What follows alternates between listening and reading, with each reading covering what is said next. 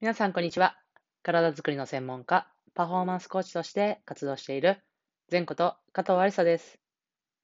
こちらの内容は、体に関する知識から専門家である仕事のこと、考え方などを発信しております。本日は、第7節 VS 三菱電機コアラーズ戦というテーマでお話をしていきたいと思います。本題に入る前に一つお知らせです。現在、私が主催しているバスケットボールとトレーニングを掛け合わせたオンラインコース、バスケットボールオンライントレーニング、略して BOT というものがあります。この新規募集、コースの新規募集を来年の1月に行うことが決まりました。この新規募集をですね、誰よりも早く、そして特典付きでお知らせをもらえるウェイティングリストの登録を現在受け付けております。詳細は概要欄のリンクからぜひチェックしてください。そしてもう一つ、この BOT の中にもある体を安全に効率的に動かす動きのスキルを特化して学べるムーブメントトレーニング全道場のウェイティングリストの登録も合わせて受け付けておりますので、こちらも概要欄のリンクからチェックしてください。はい、という形で本日はですね、この土日にありましたリーグ戦の振り返りをしていきたいなと思います。この振り返りの内容はあくまでも私個人の感想となりますので、そちらの方はご了承ください。はい、ということで、クリスマスイブとクリスマスの試合となりました。メリークリスマスでしたですね。はい。で、今節はですね、今年2021年最後のゲームとなりましてですね、場所は豊橋市といって、高田真希選手、一緒に所属している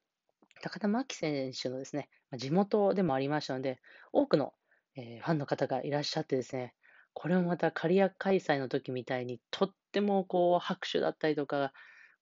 ハリセンの音だったりとかがすごくですね、力になったなというのを本当に改めて感じていました。もう私もやっぱりディフェンスの時の拍手だったりとか、オフェンスも入った時とかは、もうすごく大きな拍手をいただけてですね、もう感動していた次第でございます。はい。で、試合の内容はですね、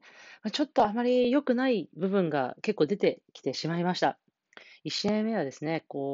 試合の入りからですね、ちょっとあんまり良くなくてですね、ちょっと正直言うと、ウォームアップをしている時から、ちょっと様子が、いつもと選手がちょっと重たい感じがしたんですよね。なので、私が担当している時間もそうですし、それ以外のところでのウォームアップで声をかけたりとかして、なんとか切り替え、ムードもそうですし、ちょっと切り替える意識をつけてほしいなと思ったんですが、なかなかやっぱりそういう簡単なものではなかったので、あまりいい出だしではなかったんですが、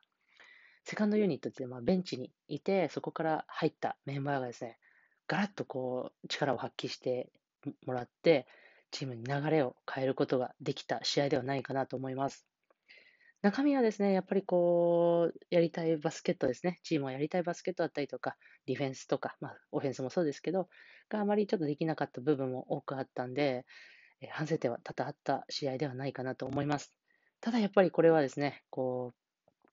皆様のフ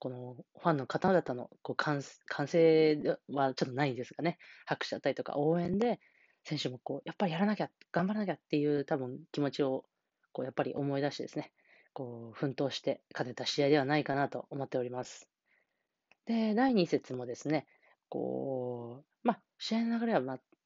普通というかね、あまり、いいという流れではなかったんですが、入ってですね、なかなか上がり下がりもあった、良い時間帯と悪い時間帯もあった試合ですが、1戦目に比べたらしっかりと勝ち切って、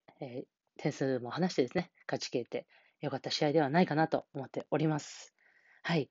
やっぱ見ててもですね、やっぱり私自身トレーニングを担当させていただいている部分もありますので、もっとこうしなきゃな、もっとこういうとこ伸ばさなきゃ、もっとこういうとこ改善しなきゃなっていうふうに反省点も多くあった試合でございました。はい。という形で、今年2021年の試合は今週末で終わってですね、来年、なんと、1月1日、そして2日、元旦とその次の日ですね、に試合が、東京の代々木体育館、第2体育館でございますので、ぜひこちらの方も皆様、元旦となりますが、応援していただけるととっても嬉しい次第でございます。はい。という形で本日の全トークは終わりにしたいと思います。それでは最後、全トークストレッチして終わりにしましょう。目の前で手を組んで、手が離せない方、イメージだけ一緒にやりましょう。ぐーっとその手を天井に伸ばして、パッと力抜く。はい。それではまた次のエピソードでお会いしましょう。